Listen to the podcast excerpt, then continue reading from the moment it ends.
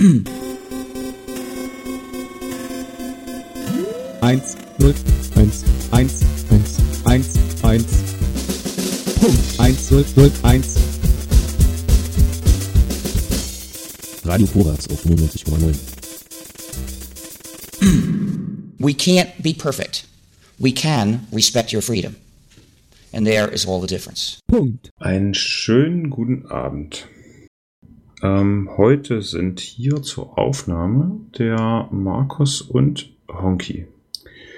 Und die neue Sendung für die vernetzte Welt wird heute über das Thema Dateisysteme gehen. Und wir wollten euch da einfach mal mitnehmen. Gucken mal, wie weit wir da kommen in einer Stunde. Haben eben schon kurz gesprochen, dass das schon sehr knapp werden könnte und wir eventuell eine zweite Sendung daraus machen müssen. Das werden wir im Laufe der Sendung sehen, wie sich das ergibt. Aber hallo erstmal, Honky. Guten Abend. Ich finde Dateisysteme total spannend. Wie sind denn deine Berührungen zu Dateisystemen bisher gewesen? Was benutzt du denn, beziehungsweise was ist denn der größte Datenspeicher, den du bisher so bei dir zu Hause hast? Bei mir zu Hause?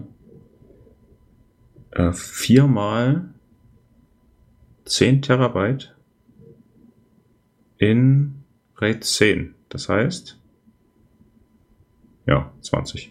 Knapp. Okay, das heißt, du hast 4 sich drehende Dinge, die deine Daten speichern. Und wahrscheinlich sind das alles irgendwie Linux-Abbilder und Familienfotos und was man halt so da drauf speichert. Und das ist sicher? Das ist, ich hoffe, dass das sicher ist, ja. Denn die Daten liegen nochmal irgendwo anders. Das ist nur das Backup von woanders. Also von etwas anderem, was hier gespeichert wird. Das ist nämlich so eigentlich das Spannende, weil was ist eigentlich sicher abgelegte Daten? Was sind überhaupt Daten? Und so dieses, wie verteilt man das möglichst sinnvoll? Und ich habe jetzt auf Arbeit so 1, 2 Sachen genau in dieser Problematik, wo es dann auch darum geht, quasi das mal über verschiedene Orte zu verteilen und so. Und deswegen fand ich das ganz spannend. Und weil sich das mal anbietet, darüber zu reden, habe ich mich angeboten, auch wenn ich jetzt nicht der Experte in Dateiformaten bin. Und wie Markus schon sagte, kann man sich da echt tief reinfuchsen. Und im Bezug der Recherche habe ich das auch gemerkt, dass man sich da quasi in jeden dieser einzelnen Arme, dieser einzelnen Informationen total reinfuchsen kann. Deswegen, ja, die Sendung. Die Frage ist, was ist denn so, also was ist denn das, was man eigentlich speichern möchte? Ja? Also was ist das, was man haben möchte? Wenn man zum Beispiel jetzt so die Fotos von seinem Telefon speichern möchte, ja, das sind ja im Wesentlichen irgendwie Bilder und diese Bilder sind ja irgendwie dargestellt, sodass ich das ein Handy merken kann. Aber noch einen Schritt zurück handelt es sich ja eigentlich um Informationen. Ne? Das heißt, wenn ich ein Foto mache, dann halte ich mir das Bild für den Moment so lange fest, dass ich das dann auch später nochmal anschauen kann. Also in dem Moment. Und das ist auch was, worüber man mal kurz reden muss, was Information eigentlich ist, ne? Weil Information repräsentiert ja irgendwie Wissen. Ne? Das heißt, wenn man dieses Bild sich dann angucken will, wenn man wissen, welche Farbe hatte der Sand, welche Farbe hatte das Meer, wie war eigentlich das Wetter und wie man diese Information festhält, kann man ja auf total unterschiedliche Wege machen. Ne? Also keine Ahnung, ob du schon mal Tagebuch geführt hast oder so. Theoretisch könntest du dir ja ein Datum aufschreiben und dann dazu aufschreiben, das Wetter war toll, der Sand war gelb. Das Meer war blau und es hat nicht geregnet. Fand ich also schon spannend, wie man Informationen festhalten kann. Und diese Art und Weise, bis wir beim Bild sind, das dauert halt noch eine ganze Weile. Denn so ein Computer, der kann sich so ein Bild jetzt nicht so merken, wie sich das ein Mensch merken kann. Es gibt ja durchaus Menschen, die sich das so ein bisschen fotografisch merken können, die dann innerhalb eines Bildes sogar noch Details sich ins Gedächtnis rufen können, um sich dann daran zu erinnern. So ein Computer repräsentiert aber Informationen anders, nämlich in Form von Daten. Eigentlich weiß wahrscheinlich jeder, was so Daten sind oder hat den Begriff schon mal benutzt, aber eigentlich sind das so elektronische Zeichen, Informationen, Angaben, ne? Also diese Art und Weise, wie dieses Bild aussieht, merkt sich der Computer auch nur in einer Folge von Bausteinen eigentlich. Und diese Bausteine sind beim Computer Nullen und Einsen, also diese sogenannten Bits. Bits steht für so Binary Digit. Das heißt, das sind quasi einfach binäre Zahlen. Und die binären Zahlen sind, wie der Name schon sagt, binär. Also quasi wirklich nur 2 verschiedene. Da kann man benennen, wie man möchte. An oder aus oder 0 oder 1. In dem Fall wird im Wesentlichen 0 oder 1 genommen. Wenn Menschen Daten festhalten, dann tun sie das anders, wie wir schon gesagt haben, mit zum Beispiel Worten oder Sätzen oder theoretisch auch mit Bildern. Theoretisch könntest du dieses Urlaubsfoto ja auch malen und dann dich darüber erinnern, wie es war. Wird ja zum Beispiel manchmal bei so Gerichtsprozessen gemacht, wo halt wo keine Bilder aufgenommen werden dürfen und kein Video gemacht werden darf. Dann gibt es so die Gerichtszeichner, die sich den Moment und den Gesichtsausdruck des Angeklagten oder der Angeklagten halt quasi damit festhalten und dann auch in der Presseöffentlichkeit oder überhaupt der Öffentlichkeit dann auch erhalten. Bei den Daten ist es halt so, dass man irgendwann, also man kann sich überlegen, wie könnte so ein Computer diese Daten ablegen. Man könnte zum Beispiel an einem Schwarz-Weiß-Bild, wie das bei dem Fax funktioniert, einfach sagen, wir wissen, wie groß das Bild ist, ne? Sagen wir mal, das ist 3×400 groß und dann ist oben links entweder schwarz oder weiß. So, der erste Pixel, das erste Viereck in diesem Rechteck, was wir da gerade definiert haben, ist entweder schwarz oder weiß. Und wenn so ein Computer sich das dann merken muss, dann schreibt er halt für das erste Pixel eine 1, für das zweite Pixel eine 0, für das dritte Pixel wieder eine 1 und so weiter. Und am Ende könnte man quasi einmal bis zum Ende der Zeile gehen. Da waren wir jetzt bei 400×300 ist dann wahrscheinlich üblicher. Bei so 400 Zeichen. Und wenn er dann beim 401. Zeichen ist, dann ist das halt laut vereinbartem Standard das erste Zeichen der zweiten Zeile. Und so könnte man dann halt die Zeilen entlang gehen und hat dann so eine große Folge von Nullen und Einsen, die ein Bild repräsentieren. Bei den meisten Bildern ist das auch so, nur ein bisschen abgewandelter Form. Also wer sich mal mit zum Beispiel diesem uralten BMP-Format beschäftigt hat, also diese Bitmap-Dateien, da ist das im Wesentlichen genauso, bloß nicht mit Schwarz-Weiß wie beim Fax, sondern dann sind für jeden Pixel 3 Farben gespeichert und zwar mit den Werten zwischen 0 und 255 und entsprechend merkt er sich halt, der erste Pixel oben links, der ist so und so viel rot, so und so viel blau, so und so viel grün und so geht er halt entlang dieser Zeilen durch. Das Problem ist aber, dass das relativ groß ist, ne? Also da wird quasi für jeden Pixel 3 Zahlen gespeichert, die auch nicht nur 1 Bit groß sind und dementsprechend muss man da relativ viel speichern. Da gibt's dann so Kompressionsverfahren und alles. Das ist jetzt nicht so richtig der Inhalt der Sache. Was man sich aber merken muss, wenn man so eine Folge von Nullen und Einsen hat, muss der Computer an der Stelle wissen oder die Maschine an der Stelle wissen, was kommt da jetzt eigentlich? Und damit das quasi so logische Blöcke sind, die man dann auch später nochmal identifizieren kann und wo man auch weiß, ach, jetzt kommt ein Bild und das Bild ist übrigens so lang und wenn das so lang ist, dann hat das halt oben links den Pixel und die zweite Zeile beginnt übrigens nach so und so viel Zahlen. Das ist dann per Definition eine Datei.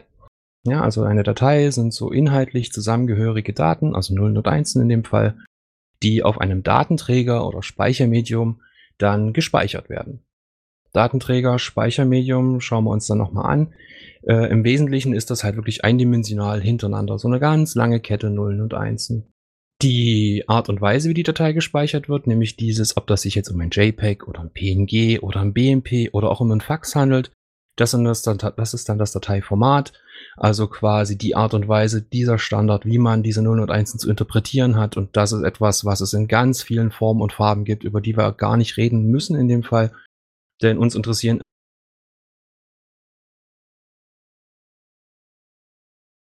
ablegt. Ja, also ich weiß nicht, welche Speichermedien fallen dir so ein, die man nehmen könnte, außer Smartphone, was wir jetzt schon hatten, und Fax, was ja Papier wäre. Früher habe ich mal Disketten benutzt. Die waren ein bisschen anfällig. Da musste ich nochmal mit meinem Fahrrad fahren, weil ich durfte noch kein Auto fahren. Warum musstest du mit Disketten Fahrrad fahren? Na, wenn man nichts durchs Internet schicken kann, weil das ist noch nicht so richtig da.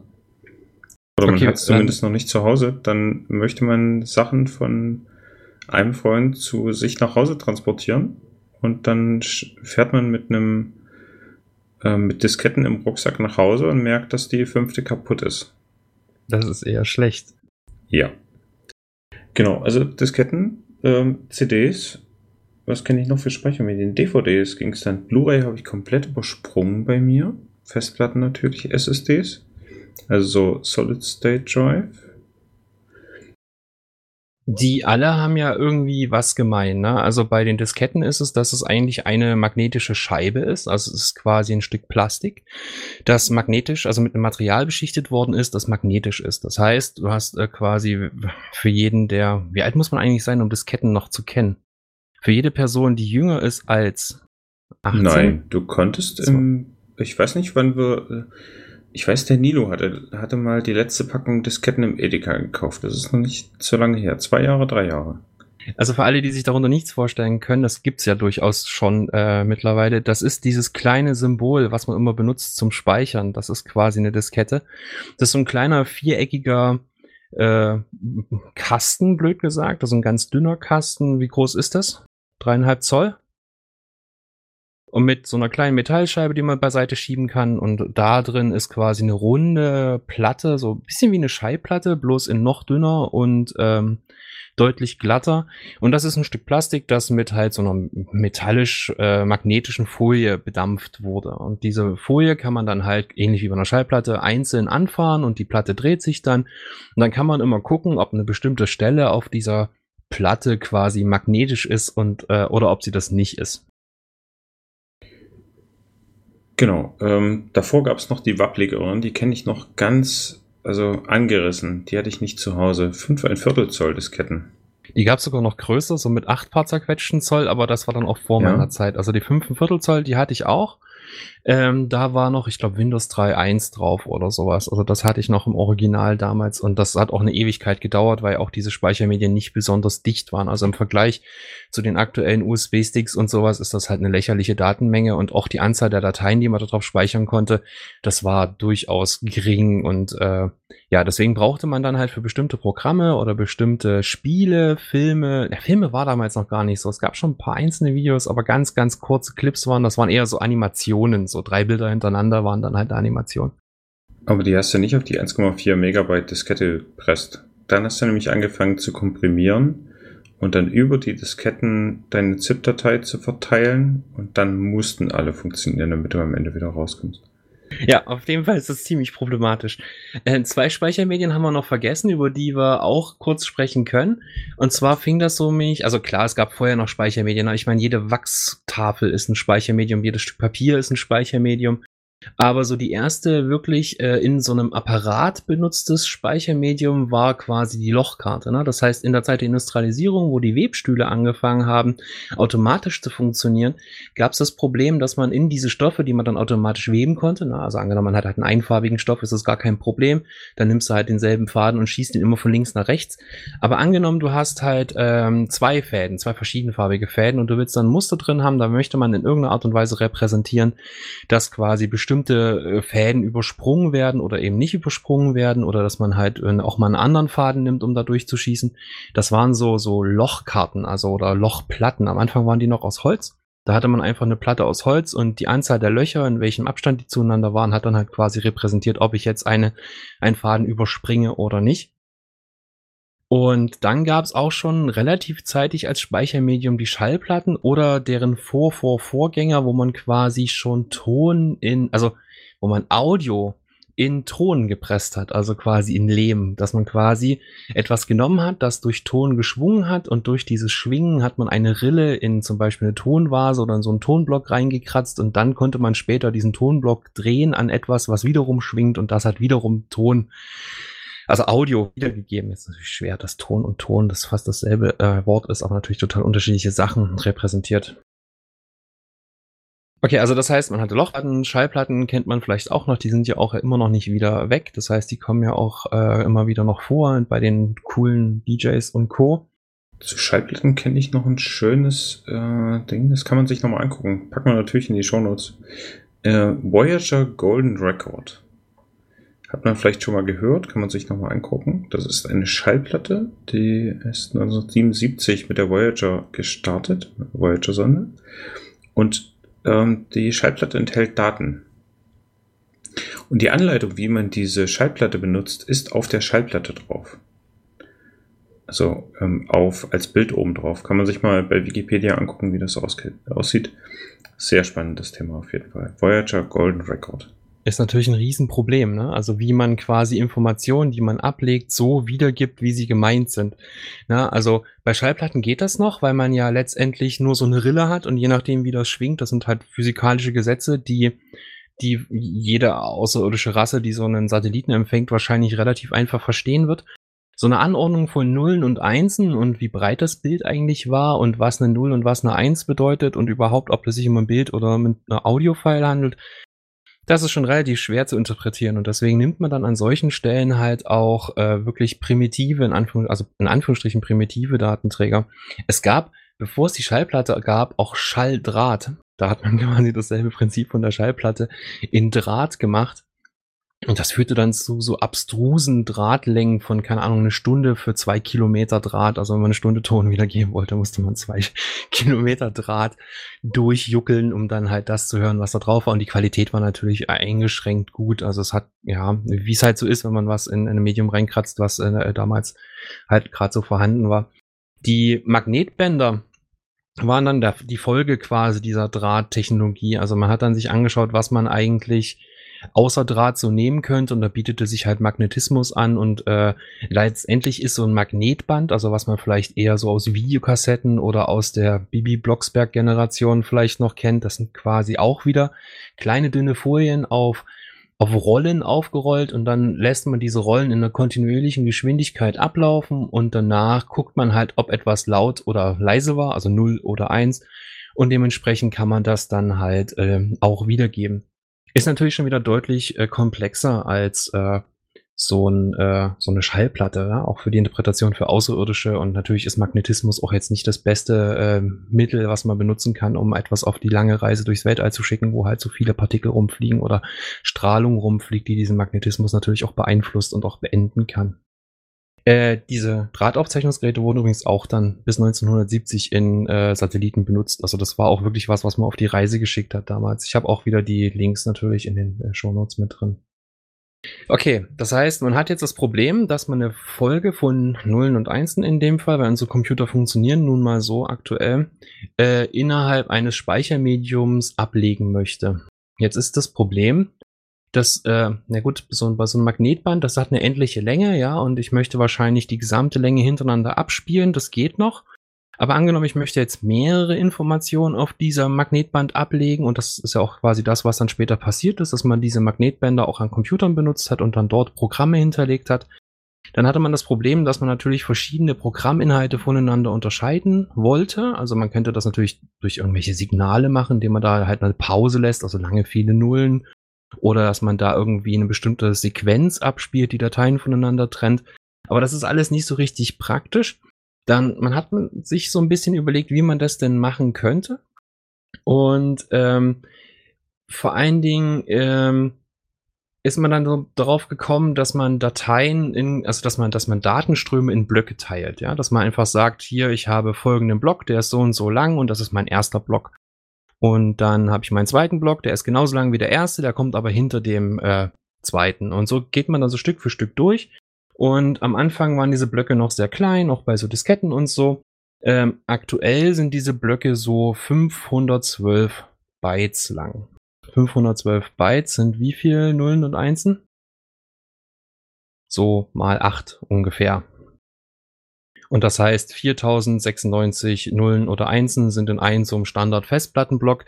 Mittlerweile gibt es auch bei den Terabyte-Festplatten genau das Vierfache wiederum davon. So 2 hoch 12 sind die Bytes. Und dementsprechend mal 4 hat man dann mehr Nullen oder Einsen. Das hängt vor allen Dingen damit zusammen, wie man auch in Festplatten Daten speichert. Ne? Also Festplatten sind letztendlich nicht so viel anders wie Schallplatten. Und auch nicht so viel anders als Magnetbänder. Eigentlich ist es die perfekte Mischung.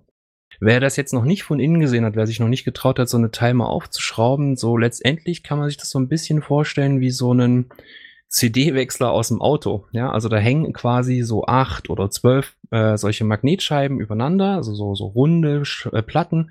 Und auf jedem dieser runden Platten ist halt so oben so ein Kopf, der das liest, ähnlich wie beim Schallplattenspieler.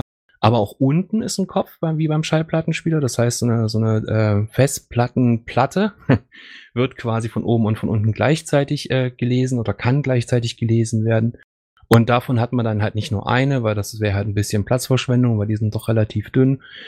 Und so kann man dann, keine Ahnung, 8 zum Beispiel von diesen Platten untereinander haben.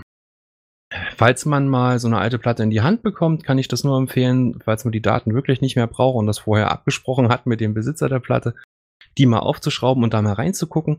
Das sind wirklich interessante mechanische Bauteile. Also gerade, ich rede gerade eben von sich drehenden Festplatten. Also ich rede noch nicht von SSDs, sondern schon von diesen summenden Dingern. Und diese summenden Dinger haben dann halt zum Beispiel halt diese genannten 4 Scheiben, das macht es einfacher, haben 4 Scheiben, 8 Köpfe, und auf diesen Scheiben gibt es halt bestimmte Positionen, wo man dann quasi Datenströme, Nullen und Einsen hintereinander auslesen kann.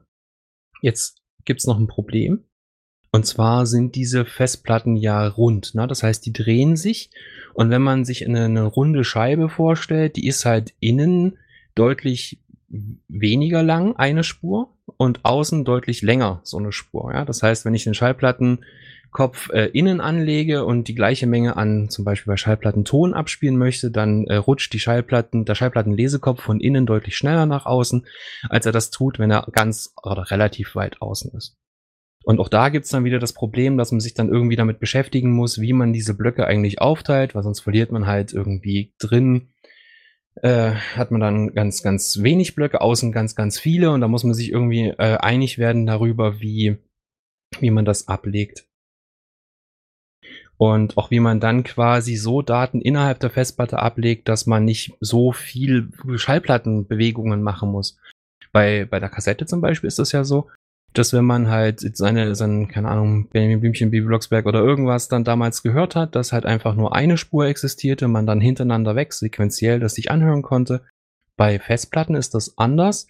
Wie wir ja schon sagten, können die Blöcke, können die zwar hintereinander sein, ne? Das angenommen, ich habe halt wirklich einen fortlaufenden Datenstrom, sowas wie mein Video oder so, dann kann das ganz lange hintereinander laufen und dann von innen nach außen halt dann irgendwann aufhören und dann kommt das nächste Video. So könnte die Festplatte das super lesen. Aber dadurch, dass ich zum Beispiel 8 Plattenköpfe habe, ja, oder 4 Platten, die sich drehen, 8 Köpfe, jeweils oben und unten, könnte es ja durchaus sinnvoll sein, die Daten über die Platten verschoben aufzuzeichnen, ne? Dass man halt quasi sagt, ich habe oben ein Stück vom Video, dann auf der Unterseite das nächste Stück vom Video, ganz auf der Scheibe drunter das nächste Stück. Und diese Verteilung innerhalb der Platte kann total kompliziert werden. Und ganz am Anfang war das noch so, dass sich da der Computer selber drum kümmern musste, dass die Platten wirklich quasi als so ein Schallplattenspieler war, und man sagte der Platte eigentlich nur, gib mir mal von dem ersten Platte die zweite Spur den dritten Sektor und dann von der 5. Platte die dritte Spur den nächsten Sektor, und so mussten die Köpfe halt immer wieder hin und her hüpfen, und das war halt sau langsam. Und das ist den Leuten relativ schnell aufgefallen, dass das relativ langsam ist und dass man da auch dann anfangen muss, quasi Fahrwege zu optimieren, so dass man mal was von innen, mal was von außen, und dann aber eigentlich will man das schon sortiert haben, dass man auf dem Weg nach außen vielleicht noch ein paar Sachen von der Mitte mitlesen kann und so. Und da hat man sich dann irgendwann mal hingesetzt und hat was definiert, was wir mittlerweile als IDE kennen. Ich weiß nicht, was ist IDE für jemanden, der das noch nie gehört hat? Was ist eine IDE-Festplatte? Na, wie würdest du das beschreiben? Also, was heißt noch nie gehört hat? Die Festplatte sieht immer noch aus wie die von heute. Die Anschlüsse sind halt auf jeden Fall andere. Genau, die sind 40-polig. Das heißt, du hast da so ein dickes Flachbandkabel, was da ran liegt. Und da gehen so 40 Drähte in der Regel hin. Es gab auch Varianten mit 80 Drähten, aber auf jeden Fall das Hauptproblem dieser Festplatten war auch eines genau, dass du halt diese 40 parallelen Drähte hattest. Die haben sich nämlich untereinander gestört. Das heißt, wenn du schnell Signale über Drähte schickst, dann kann es sein, dass diese Drähte dann anfangen zu Antennen zu werden oder zu Sendern zu werden. Und wenn daneben natürlich auch wieder so eine Leitung relativ nah nebeneinander liegt, kann das dann dazu führen, dass sie sich gegenseitig stören. Das hat man dann in so einem Zwischenschritt dann versucht zu unterbinden, indem man dazwischen nochmal so Masseleitung gemacht hat, dass einfach zwischen jeder dieser Datenleitungen einfach nochmal eine Leitung ist, die nichts transportiert. Aber letztendlich hat sich das gezeigt, dass so viele parallele Leitungen, nämlich das ATA oder PATA, also das parallele ATA, was für Advanced Technology, was war das dritte A? Ist ja auch wurscht. Also IDE ist quasi die Erfindung von Intel und der Standard darauf heißt dann ATA.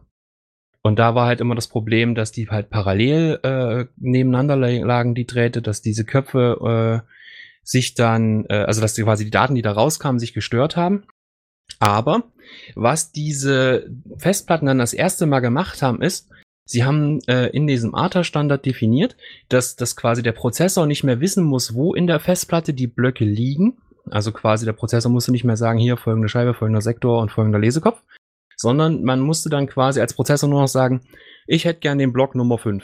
unter den Block 42 oder den Block 412. Und danach war dir quasi intern völlig egal, wo das in der Festplatte liegt, was ein Riesenvorteil ist, weil es macht es halt für den Prozessor deutlich weniger komplex auf die Daten zuzugreifen. Hat aber den Nachteil, dass die Festplatten dann natürlich deutlich komplizierter mit der Ablage der Daten intern umgehen. Das heißt, die Festplatte muss dann quasi in der Lage zu sein, dir den 412., den 42. und den 24. Block zu geben. Und das ist genau das, was dieser ATA-Standard definiert hat. Das heißt, die ersten Festplatten, die diese 40 Drähte hatten, waren auch die ersten, die unten drunter so eine kleine Platine hatten. Das heißt, die Festplatte an sich war wiederum so ein kleiner Computer, den man fragen konnte, gib mir doch mal bitte diesen Block an dieser Stelle. Na, also quasi so ein automatisiertes Kassettendeck, wo ich aber an jede beliebige Stelle springen konnte und wo es mir dann egal war, wo diese Stelle intern war und wie die dann intern optimiert war, war auf jeden Fall eine ganz schön langsame Hütte. Und durch die vielen Drähte war das dann kompliziert. Dadurch optimierst du natürlich aber auch, also nimmst du Last von deinem Prozessor weg. Hast aber auch den Nachteil, dass du als Besitzer des Computers nicht mehr nachvollziehen kannst, wo auf deiner Festplatte die Daten genau gespeichert sind. Exakt, ja, aber diese Last, dass der Computer danach suchen muss, ist halt ein relativ großer. Und die Möglichkeit, als Festplattenhersteller zu optimieren, wie du deine Daten intern ablegst, ist etwas, was du als Festplattenhersteller relativ gut kannst. Und du musst dich auch nicht mehr an den Standard halten, dass du quasi die Daten so ablegst, wie irgend so ein dusseliger Prozessor dir sagt, sondern du kannst dich halt intern viel schlauer ablegen. So mit Zwischenspeichern und so mit Verfahrwegen, die du optimierst. Und dann kannst du halt auch deutlich besser interagieren. Also es hat einen riesen Vorteil eigentlich aus sowohl als Prozessorsicht als auch aus Festplattenherstellersicht. Und diese Nummerierung, dass man einfach nur sagt, gib mir folgenden Block und man sich intern nicht mehr dann beschäftigen muss damit, das ist schon eine gute Sache. Und ja, nennt sich Logical Block Addressing, wer das mal bei Wikipedia nachschauen möchte. Da gab es dann so ein paar Probleme, ne? Also je nachdem, wie lang man wie viele Adressblöcke man hatte, desto weniger oder mehr Speicher konnte man adressieren. Das heißt, am Anfang waren solche IDE-Festplatten so 504 Megabyte, weil man halt nur 504 Megabyte an Blöcken adressieren konnte. Das ging dann hoch bis 128 und irgendwann wurde aber quasi 128 Gigabyte. Irgendwann wurde dann die Adresse zu lang für den CPU. Also dann konnte der CPU quasi nicht mehr sagen, gib mir mal folgende Adresse, weil er quasi intern nur eine gewisse Menge an Nullen und Einsen gleichzeitig übergeben konnte. Das ist dieses, was man heute unter diesen 32-Bit- und 64-Bit-Systemen kennt. Also wenn man nur ein 32-Bit-System hat, kann man nur eine gewisse Menge an Speicher adressieren. Gibt natürlich da wieder Verfahren, wie man das mit zwei Instruktionen machen kann, aber dann wird das halt alles nur halb so schnell und so weiter. Damals war das halt eher so die Grenze 16 zu 32-Bit. Auf jeden Fall waren das ein sehr begrenzender Faktor, wie viele Bit man gleichzeitig sagen konnte, dass man haben möchte. Oder welchen Block man eigentlich haben möchte. Okay, jetzt sind wir aber noch nicht so weit, dass wir uns wirklich drüber Gedanken gemacht haben, wie wir unsere Datenströme auf diesen Festplattenblöcken ablegen. Na, also das heißt, wir können zwar sagen, eine Datei, die genau einen Block groß ist, können wir sagen, die soll jetzt da liegen. Und wenn wir das nächste Mal danach fragen, dann wird die halt von diesem Block gelesen und kommt wieder zurück. Was ist denn das Problem? Also wir haben das Problem jetzt, wenn die Datei zum Beispiel größer ist als ein Block oder wenn sie kleiner ist als ein Block. Was passiert denn, wenn sie kleiner ist? Ja, da ist der Block benutzt, oder? Genau, dann ist der Block benutzt. Und wenn ich da jetzt nicht irgendwie ein abgefahrenes System habe, mir zu merken, dass jetzt irgendwie zwei kleine Dateien in einem Block drin sind, dann habe ich halt, selbst wenn ich jetzt immer nur Dateien speichere, die so 2% eines Blocks belegen, irgendwann die Festplatte mit ganz vielen kleinen Dateien voll, die aber gar nicht die gesamte Festplattenkapazität nutzen. Also ich muss mir an irgendeiner Stelle anfangen, Gedanken zu machen, wie ich quasi Datenströme auf der Festplatte ablege und wie ich mir dann quasi diese Dateien oder diese Datenströme wieder raushole. Und das ist genau die Aufgabe von Dateisystemen, über die wir ja dann letztendlich heute so ein bisschen reden wollen. Und wir sind ja jetzt noch relativ am Anfang, ne? Also wir sind von so diesen Speichermedien wie Magnetbänder oder Schallplatten, die ja alle sehr kontinuierliche Medien sind, ne? Also quasi es gibt einen Anfang und ein Ende und auf dem Weg dahin gibt es nur einen Weg, zu den Festplatten gekommen, die zwar auch theoretisch von Anfang bis Ende durchbespielt werden könnten, das ist aber nicht der Regelfall, ne? Also kaum eine Festplatten, also fern die Festplatten ein, wo das der Regelfall ist. Wir haben sie nämlich schon genannt. Read-Only-Medien zum Beispiel. Ja, also CD-ROMs zum Beispiel. Das sind sehr sequentielle, sehr kontinuierliche, sich nicht verändernde Dateiströme, Datenströme eigentlich, die von Anfang bis Ende hintereinander hingelegt werden. Das heißt, die effizienteste Art und Weise, so quasi einen Datenstrom abzulegen, ist halt wirklich hintereinander weg, von Anfang bis Ende, durch die Blöcke hindurch. Und gut, der letzte Block ist dann halt eventuell nicht ganz belegt. Im Idealfall habe ich natürlich den letzten Block auch mit voll genutzt, sodass theoretisch eine 100% Auslastung für so ein Medium da ist. Problem ist aber jetzt schon, wenn ich zwei Dateien auf so einer CD-ROM hätte oder auf einem Medium hätte, das halt nur sequenziell beschrieben werden könnte, also hintereinander weg beschrieben werde oder, wie man auch sagen könnte, kontinuierlich gespeichert wird, ne? Also aufsteigend hintereinander. Was passiert denn, wenn ich dann ich habe zum Beispiel zwei Dateien und ich möchte die erste Datei verlängern? Dann habe ich das Problem, dass da kein Platz ist.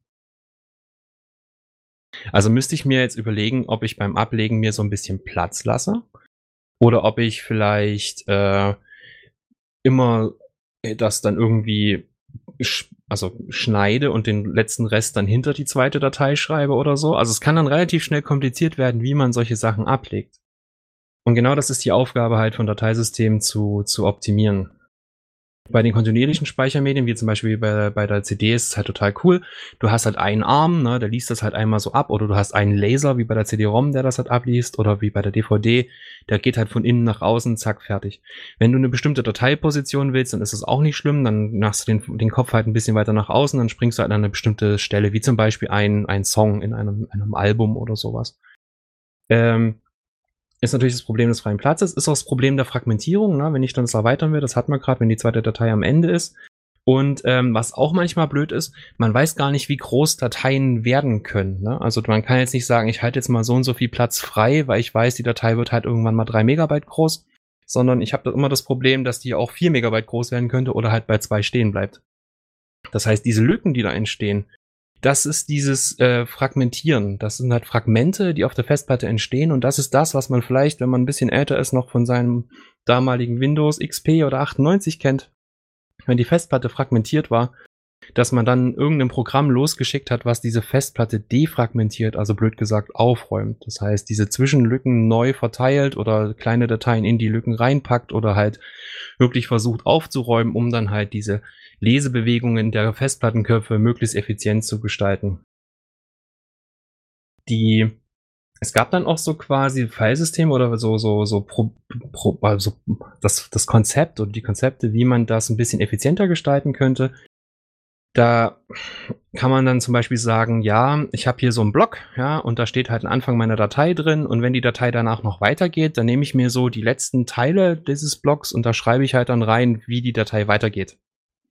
Ja, das heißt, von meinen 512 Byte langen Block brauche ich dann, keine Ahnung, 2, 3, 4, 5 Byte, je nachdem 8 Byte bei, 4 Byte bei 32 Bit müsste ich mir dann quasi reservieren, um dann zu gucken, ob ich zu einem weiteren Block springen muss und dann könnte ich quasi unendlich große Dateien speichern, selbst wenn die Festplatte eigentlich zerstückelt ist. Also ist das verständlich, wie ich das versuche zu erklären? Für mich ja. Für dich ja. Ich denke, die Zuschauer, hätte ich fast gesagt, die Zuhörer merken das auch. Ansonsten E-Mail schreiben. Und dann können wir da gerne nochmal drauf eingehen beim nächsten Mal. Also dieses Prinzip ist halt die verkettete Speicherung. Du hast halt viele, viele Ketten an Blöcken, die auch nicht in der richtigen Reihenfolge sein müssen. Die müssen auch jetzt nicht irgendwie alle von innen nach außen sein, sondern die könnten schon theoretisch irgendwie komplett über die Festplatte hin und her versprungen sein, ne? Das heißt, angenommen, ich habe meine erste Datei, die schreibe ich halt noch relativ hintereinander, dann die zweite Datei auch hintereinander und dann merke ich aber, die erste Datei muss weitergehen, dann steht halt im letzten Block der ersten Datei drin, wo die Datei weitergeht, blöd gesagt. Das hat den Vorteil, dass ich natürlich unendlich große Dateien habe, hat aber auch den Nachteil, dass ich quasi mir immer am Ende eines Blocks oder am Anfang eines Blocks, das ist dann auch egal, quasi diese Adresse irgendwo hinschreiben muss. Und das ist halt schon ein relativ großer Anteil. Gerade bei kleinen, also bei so kleinen Blockgrößen kann ich dann relativ viel Platz der Festplatte quasi einfach nur durch Adressspeicherungen verlieren. Das dann kann schon so eine Schnitzeljagd werden. Das kann eine Schnitzeljagd werden und vor allen Dingen halt über die gesamte Platte hinweg. Niemand sagt, dass es ja von innen nach außen irgendwie total einfach zu lesen ist, sondern man kann hinher und das ist halt viele Bewegungen und mechanische Bewegungen dauern Zeit. Und gerade in Computerzeit Also was halt eigentlich sonst in sehr schnellen Takten geschieht, also mittlerweile sind wir bei Taktraten, keine Ahnung, von 4 GHz, 5 GHz oder so, da ist so ein lahmarschiger Festplattencontroller schon echt langsam. Genau, dann ist das Ganze auch fehleranfällig, ne? Also sobald da irgendwie so ein Adressbit mal flippt, also was ja durchaus häufiger mal passiert, dass so eine 1 zu einer 0 wird oder eine 0 zu einer 1, gerade wenn man halt irgendwie so gammelige Kabel benutzt, die alle nebeneinander liegen, die sich gegenseitig stören oder so, dann kann das schon sein, dass eine große Datei irgendwie zwischendrin kaputt geht und man dann irgendwie aus Versehen auf einen falschen Block springt und der dann einen ganz anderen Dateiinhalt hat und dann ist alles irgendwie sehr, sehr, sehr schnell gefährdet. Und wenn man mal was sucht, ja, dann wird's auch relativ schnell anstrengend, weil wenn man nämlich immer über alle Dateien drüber rödeln möchte, weil man jetzt wissen möchte, wo eigentlich das Urlaubsfoto mit dem Namen XY ist, dann muss man einfach über alle Dateien, aber nicht einmal von links nach rechts, sondern schon quasi jede Datei einzeln und dann fängt die Schnitzeljagd halt so richtig an, nervig zu werden. Da kann man dann irgendwie dagegen vorgehen, indem man dann sich so Tabellen macht, wo die Dateinamen drinstehen, wo auch drinsteht, welche Dateien welchem Nutzer gehören und so weiter. Da kommen wir dann aber eventuell später noch dazu. Auf jeden Fall ist das ganz schön aufwendig, so Dateien und Daten innerhalb von einer Festplatte schon zu speichern. Und gerade wenn man diese parallelen Kabel hat, wo das noch ständig sich gegenseitig stört, dann hat man dann halt relativ oft, und das war zu dieser Zeit auch oft ein Problem, halt entweder Fragmentierung oder sich gegenseitig korruptierende Daten und das war alles dann relativ langsam, weil das halt auch nicht zu hochfrequent sein durfte, weil die Kabel ja nebeneinander lagen und je höher frequent, desto häufiger stören sie sich und so. Das war schon nervig. Was es dann so ein bisschen besser gemacht hat, ist, dass man quasi nicht mehr den Computer oder nicht mehr die CPU auf die Suche geschickt hat nach den Daten, sondern dass man dann quasi der Festplatte gesagt hat, hier, ich hätte halt gern diese Daten und zwar an diesem Speicherpunkt und sag Bescheid, wenn du fertig bist. Weil in dem Moment, wo ich sag Bescheid, wo du fertig bist, kann ich währenddessen andere Sachen machen als CPU. Dieses Prinzip nennt sich dann direkter Speicherzugriff oder Direct Memory Access, DMA. Das ist ein Prinzip, was sich wirklich in verschiedensten Hardware-Technologien als sehr, sehr, sehr sinnvoll erwiesen hat. Und gerade bei so Daten und so zeitkritischen Daten ist das ein total praktisches Teil. Wenn der CPU nämlich mit Dingen beschäftigt ist, ne, also angenommen, der soll hier mal so einen Mauscursor bewegen oder eine Tastatureingabe verarbeiten, dann wird er immer wieder unterbrochen. Und wenn ich dann quasi als CPU auch noch warten muss, dass eine Festplatte dann irgendwann mal fertig ist oder mir gerade sehr langsam Daten liefert, dann kann ich währenddessen keine Tastatureingaben verarbeiten. Wenn ich aber jetzt einen zusätzlichen, blöd gesagt, Mikrocontroller, CPU habe, oder nicht CPU, sondern so wirklich einen Mikrocontroller habe, der sich darum kümmert, mir Bescheid zu sagen, wenn er dann fertig ist mit dem Datenlesen, dann ist das total praktisch und wird an ganz vielen Stellen, teilweise sogar übers Netzwerk und mittlerweile und sowas benutzt. Direct Memory Access ist auf jeden Fall was richtig Gutes. Die Chips damals kamen im Wesentlichen von Intel und wie gesagt wird auch mittlerweile bei so Technologien, die fast schon wieder veraltet sind, nämlich wie in NFS oder sowas verwendet, über RDMA. Also quasi, ich kann einem anderen Computer über Netzwerk sagen, ich hätte gern seinen Speicherinhalt in meinem RAM und zwar soll er mir dann Bescheid sagen, wenn er fertig ist. Also sowas ist eine total coole Technologie und spart extrem viel Computerressourcen. Ja, so, jetzt haben wir viel darüber geredet, wie sich Festplattenärmchen über so dusselige, sich drehende Scheibchen bewegen, wie man da irgendwie so Nullen und Einsenströme hintereinander legen kann, welche Probleme es da so gibt. Das Problem ist jetzt auch noch, wenn man jetzt zwei Festplatten hat, ja, also angenommen, du hast halt wirklich eine zweite, also irgendwann ist die erste voll und du willst eine zweite haben, wie machst du das eigentlich? Du könntest theoretisch die zweite Festplatte wie eine eigene Festplatte benutzen und dann immer nur zu einer gleichzeitig reden. Das halbiert aber so ein bisschen die Geschwindigkeit, die du hast. Man könnte jetzt zwei von diesen direkten Memory Access Controllern benutzen, die quasi dann immer sagen, hier Platte 1, leg mir das dahin, da Platte 2, leg mir das dahin und wenn du fertig bist, sag mal den CPU Bescheid. So ein bisschen hat man das auch so gemacht. Aber das wird dann halt relativ schnell nur noch komplizierter. Was man irgendwann gemerkt hat, ist, dass das mit diesen parallelen Drähten, diese 40 Drähte, die man da zu diesen Festplatten legt, keine gute Idee war. Und gleichzeitig sind aber auch die Übertragungsgeschwindigkeiten und die Taktgeschwindigkeiten vor allen Dingen schneller geworden. Das heißt, man hat da nicht mehr 40 Drähte gebraucht, die sich gegenseitig stören, sondern man hat es dann über deutlich weniger Drähte seriell gemacht. Das heißt, man hat sich dann zwischen CPU und zwischen den Blöcken quasi nochmal ein Protokoll überlegt, wie die Festplatte mit den DMA oder dem CPU reden kann, ja, dass du dann quasi eine Art, ja, wie das jetzt im Internet auch funktioniert. Die Computer reden ja über eine Art Protokoll. Also, wie kann man Protokoll erklären für jemanden, der das noch nicht gehört hat?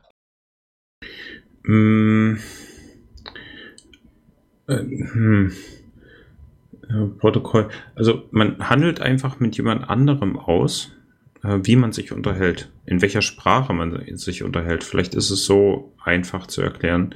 Also, welche Sprache beide sprechen wollen, damit sie sich gegenseitig verstehen. Ja, im Zweifel zum Beispiel, wie lang eigentlich die Information ist, welchen Block ich gerade haben möchte. Ja? Also wenn ich jetzt beide Partner wissen, ich habe jetzt hier 32 Nullen und Einsen, die stehen dafür, welcher Adressblock ich haben möchte, dann ist das ja auch schon eine Art Protokoll. Ja? Ich habe mich darüber geeinigt, dass die Zahl, die jetzt gleich kommen wird, dass das die Adresse repräsentiert, die ich gerne haben möchte. Oder wenn ich zwei Festplatten habe, dann kann über ein Protokoll geregelt werden, welche Festplatte jetzt eigentlich gerade reden können soll. Zum Beispiel bei WLAN ist das auch so, ja. Auch WLAN funktioniert über ein Protokoll. Da reden ja alle miteinander über die genau gleiche Frequenz. Und wenn dann zwei gleichzeitig reden können wollen, dann müssen die sich halt absprechen, wer jetzt zuerst sendet und wer nicht.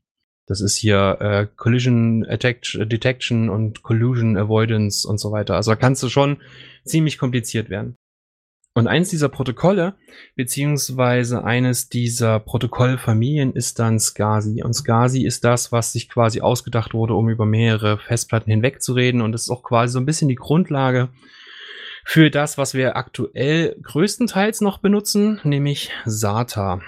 Wie kann man SATA erklären? Wenn man schon mal in so einen Computer reingeschaut hat, dann sind das oft diese roten L-förmigen Stecker, die da drin benutzt werden. Und nicht mehr diese 40-poligen Flachbandkabel. Diese roten Kabel sind, wie ich schon sagte, also sind 7-polig. Und darüber wird dann halt in einer ähnlichen Geschwindigkeit wie früher über diese 40 parallelen Drähte Daten ausgetauscht. Und sogar so weit, dass dann mehrere von diesen SATA-Festplatten miteinander auf einem SATA-Controller miteinander reden können und dass dann quasi immer klar ist, wer gerade mit wem redet und so weiter. Das heißt, die Kabel sind jetzt nicht mehr so breit wie so eine Handfläche ungefähr. Also nicht ganz eine Handfläche, ein bisschen weniger, sondern so Fingerbreite ungefähr. Also circa. Genau, und damit man sie richtig rum reinsteckt, sind sie L-förmig, damit man sie halt nicht verdreht. Übrigens auch so eine interessante Sache, so ein SATA-Kabel. Da steckt man ja eigentlich nur einmal rein und dann ist das da drin. Und die Hersteller von solchen SATA-Kabeln haben irgendwann mal festgelegt, wie oft man so ein Kabel stecken können muss, bevor es quasi kaputt gehen darf. Und das ist erschreckend wenig. Das heißt, ich habe so ein defektes SATA-Kabel. Also anders. Der Stecker an der SSD hat sich aufgelöst. Die Pins sind noch an der SSD. Die Plastik steckt im Kabel. Das läuft auch schon seit ein paar Jahren in meinem PC. Und ist mit Heißkleber behoben. Ja, Heißkleber ist ein Wundermittel. Aber ja. Diese Steckfrequenz ist halt anders als zum Beispiel bei USB. Also die Kabel dürfen ungefähr 25 Mal gesteckt werden, was halt schon für den ersten Einbau gar nicht so schlimm ist. Ne? Man baut es ein und irgendwann wechselt man mal ein, hat man es 3-mal gesteckt, fertig. Aber bei 25 ist dann schon irgendwie relativ schnell Schluss. Und vor allen Dingen, weil SATA war eins der ersten Protokolle, wo man im Lauf, also SCSI und SATA waren dann eins der ersten Dinge, wo man Festplatten im laufenden Betrieb wechseln konnte, wo man quasi einfach so eine Art Wechselrahmen hatte, wo man den Rechner nicht erst runterfahren musste, um eine Festplatte zu tauschen. Das war nämlich vorher komplett unmöglich. Das heißt, immer wenn eine Festplatte kaputt gegangen ist, musste man den Computer runterfahren und dann eine neue Festplatte einbauen und hoffen, dass alles wieder hochkommt. Aber muss man da nicht aufpassen, wenn man es anhat, ob der Controller Hot-Swap-fähig ist? Ja, muss man. Das einfach kann. Und damit das auch funktioniert, ist es auch auch für mich eine interessante Sache, dass wenn du so einen Controller, so einen 7-pinigen Controller hast und den reinschiebst, dann muss ja quasi der Strom da sein, bevor die Daten da sind. Mhm. Deswegen sind oftmals 2, 3, 4 Pins länger als die Datenpins. Das heißt, auch die Pins sind nicht alle gleich lang. Zum Beispiel auch bei Netzteilen ist das so der Fall. Wer sich das zu Hause mal anschauen möchte, nimmt so einen USB-Stick und schaut sich das dort mal an. Dann kann man gut erkennen, welche Pins für die Stromversorgung da sind.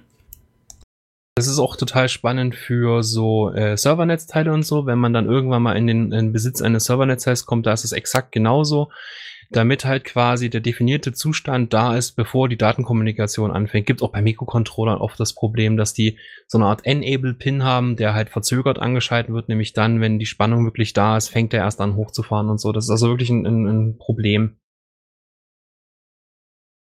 Okay, also wir hatten jetzt SATA, das sind diese roten Kabel, das ist halt alles ein bisschen schneller und das kann man sich so ein bisschen vorstellen wie halt wirklich weniger Drähte, die sich weniger stören. Das wird nicht mehr parallel übertragen, das ist synchron. Das heißt, es wird nicht mehr so parallel und asynchron übertragen oder ne gut, es wurde dann auch später synchron übertragen bei ATA, egal.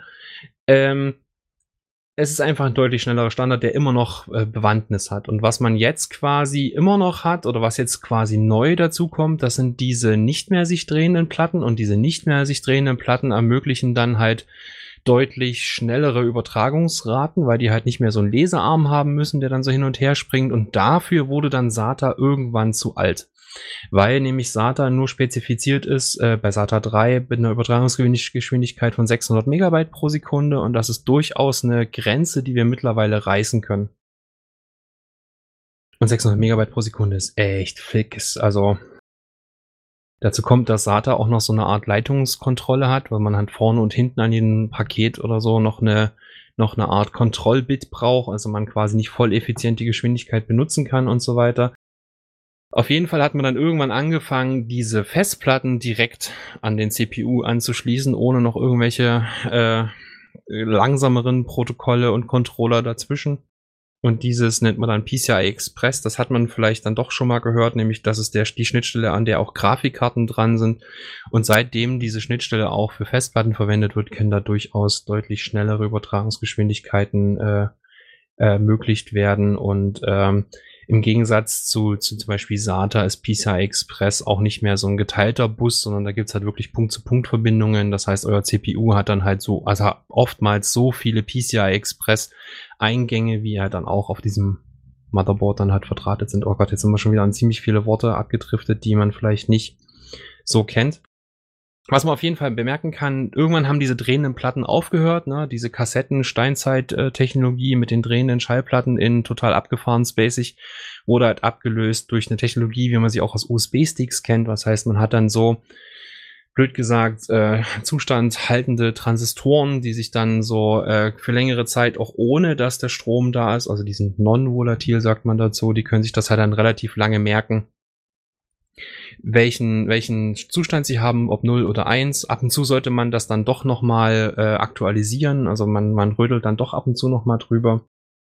Und dadurch, dass man keine beweglichen Teile hat, ist man natürlich deutlich schneller, das heißt, da muss das Ärmchen nicht mehr hin und her fahren, man ist deutlich unempfindlicher gegen Stöße, ne? Also früher, wenn so ein Laptop runtergefallen ist, dann gab es in der Regel einen Totalschaden oder auch schon die Zwischenstufe, dass so Laptops mitbekommen haben, wenn sie runterfallen und diesen Lesearm dann irgendwie eingefahren haben, noch im Fall, um dann quasi nicht das Problem zu haben, dass dieser Lesearm sich in irgendwie diese Metallscheiben reinpiekt. Das war aber alles eher schlecht als recht. Es ist halt total cool, dass diese Flash-Speicher existieren. Die sind halt auch vibrationsarm, also sind gegenüber Vibrationen auch selbst viel, viel robuster, sind halt selber, senden die kaum Vibrationen, also senden die keine Vibrationen aus. Die produzieren weniger Wärme, weil da nicht irgendwelche Magnetspulen benutzt werden müssen, um da Ärmchen zu bewegen und so.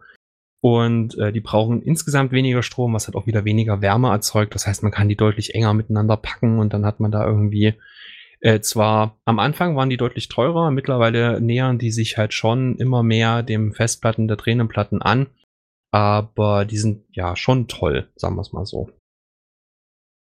Sind auf jeden Fall schneller. Was ich mal gesagt bekommen habe, ich weiß nicht, ob das immer noch so ist, von einer Firma, die so Daten rettet. Also Sonde ist abgestürzt, Serverraum ist abgebrannt, solche Sachen.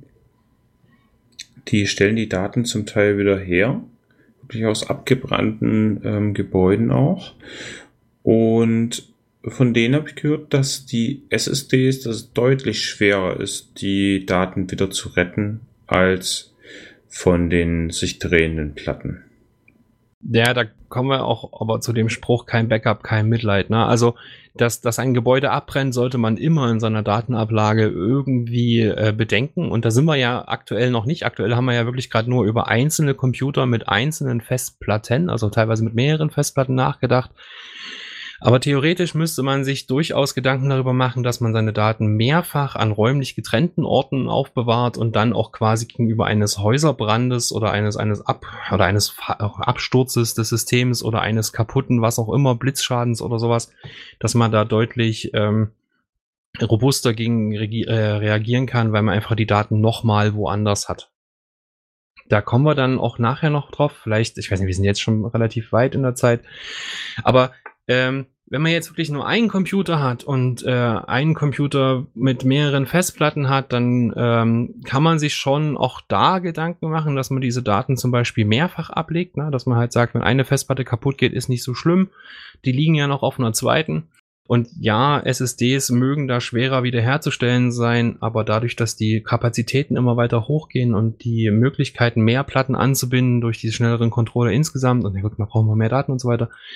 Ja, also ich würde nicht mehr versuchen, SSDs herzustellen und stattdessen lieber eine ordentliche Datenablagestrategie benutzen und dann mal drüber nachdenken, ob dass es möglich ist, dass es ein Single Point of Failure gibt, dass das eigentlich das Problem war und nicht, wie ich meine Festplatte wiederherstelle.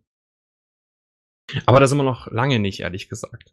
Ja, also wir haben jetzt immer noch nicht drüber geredet, wie ich eigentlich die Dateien so richtig effizient anordne, wie das so die Betriebssysteme über die Zeit gemacht haben. Vielleicht ist das auch gar nicht so spannend für jemanden, der Radio Korax hört oder für jemanden, der sich jetzt nicht in den Schlaf lullen lassen möchte. Auf jeden Fall. Wir sind eher jetzt so an dem Punkt, dass wir mal drüber geredet haben, wie man Datenströme eigentlich ablegen könnte, ohne dass es Dateisysteme gibt, die darauf achten, dass die zum Beispiel halt mehrfach abgelegt werden oder dass die komprimiert abgelegt werden, dass sich Daten verändern, löschen, erweitern oder ja, einfach lesen kann. Ne? Auch lesen ist ja deutlich ein wichtiger Punkt und in welcher Geschwindigkeit diese einzelnen Operationen zueinander stehen. Da können wir ja im nächsten Blog nochmal drüber sprechen. Wollen wir vielleicht eine kurze Musik machen und uns nochmal sammeln, wie wir jetzt weitermachen, und dann schauen wir mal. Genau, so machen wir es. Wir suchen euch was Schönes raus und bis gleich. Guten Tag, meine Damen und Herren. Wir unterbrechen das Programm aufgrund einer äußerst wichtigen Mitteilung. Die katastrophale weltwirtschaftliche Lage hat dazu geführt, dass nun auch Radio Korax auf der 95,9 als bisher letzte Bastion gegen die dunkle Seite des Kommerzes dazu gezwungen ist, Programmreformen vorzunehmen. Eine Hörprobe bezüglich der weitreichenden Umstrukturierungen gab Radio Korax bereits vorab der Öffentlichkeit bekannt.